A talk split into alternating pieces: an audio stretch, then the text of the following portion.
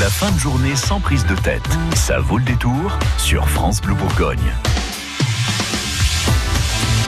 Parmi tous les humoristes en France, on a choisi le meilleur imitateur, Thierry Garcia et ses stars dans le répondeur. Euh, bonjour, c'est François Hollande. Ah, au contraire, bonjour, c'est le champion du monde Didier Deschamps. Répondeur de l'actu, j'écoute.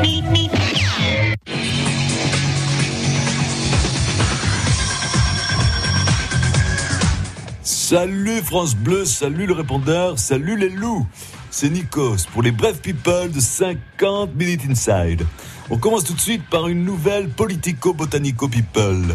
Le chêne offert par Emmanuel Macron au président Trump et qu'ils avaient tous les deux planté devant la Maison Blanche est mort. Les spécialistes affirment que ça arrive souvent quand on fait manier la pelle par deux manches qui s'y prennent comme des glands. À l'occasion de ses concerts à Paris, la Défense Arena, Mylène Farmer a fermement démenti avoir eu recours à la chirurgie esthétique. Franck Ribéry aussi, mais lui, il n'a pas besoin de démentir, ça se voit. Écologie. Les nouvelles taxes sur le transport aérien risquant d'augmenter le prix des billets d'avion, le showbiz français prévoit d'organiser des covoiturages vers Genève pour pouvoir aller planquer de l'argent en Suisse à moindre frais. Des nouvelles de Yannick Noah et Doc Gineco. Quand ils ont appris que le gouvernement s'apprêtait à légaliser le cannabis thérapeutique, ils ont ouvert une pharmacie. Et on finit avec la fin de carrière de notre big star du basket, Tony Parker.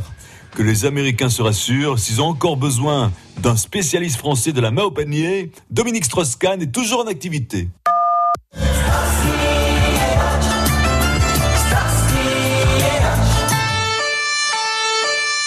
Oui, bonjour, c'est Christophe Castaner, le premier flic tougher de France. J'appelle votre répondeur pour féliciter les forces de l'ordre qui font en sorte que les matchs de la Coupe du Monde féminine de foot se déroulent sans problème. Bon, après, les hooligans de la Coupe du Monde féminine, c'est comme les ultras de Roland Garros, c'est facile à maîtriser. On est juste intervenu sur un groupe de supportrices qui, au lieu de se défoncer à coups de batte de baseball parce qu'elles étaient bourrées à la bière, se balançaient leur mascara après avoir bu deux spritz. C'est assez cool. Ouais, salut, c'est Régis Laspalès. Ah, J'appelle au sujet du problème des urgences dans les hôpitaux. J'ai amené ma belle-mère ce week-end. Eh bien, avec le manque d'effectifs et les conditions de travail déplorables, elle a failli y rester. Quand je pense que sous prétexte qu'elle n'avait rien, elle voulait pas y aller, ah, j'ai bien fait d'insister. Maintenant, elle est en réanimation pour six mois et je suis bien tranquille. Merci les urgences. Malin le Régis. Et maintenant, que vais-je faire de tout ce temps Que sera ma vie? Bonjour, c'est Laurent Vauquier. Je lis dans la presse qu'après le discours de politique générale d'Edouard Philippe, Emmanuel Macron va se projeter en 2022. Eh bien, il n'est pas le seul. Moi aussi, je prépare ma candidature pour 2022. Et mes proches travaillent déjà d'arrache-pied pour savoir si je serai candidat aux 12 coups de midi ou à N'oubliez pas les paroles.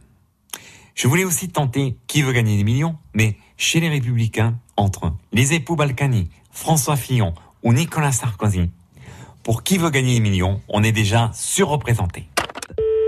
On retrouve euh, demain à 17h10 de nouveaux messages sur le répondeur de l'actu avec euh, Thierry Garcia. Et puis à tout moment, venez sur FranceBleu.fr.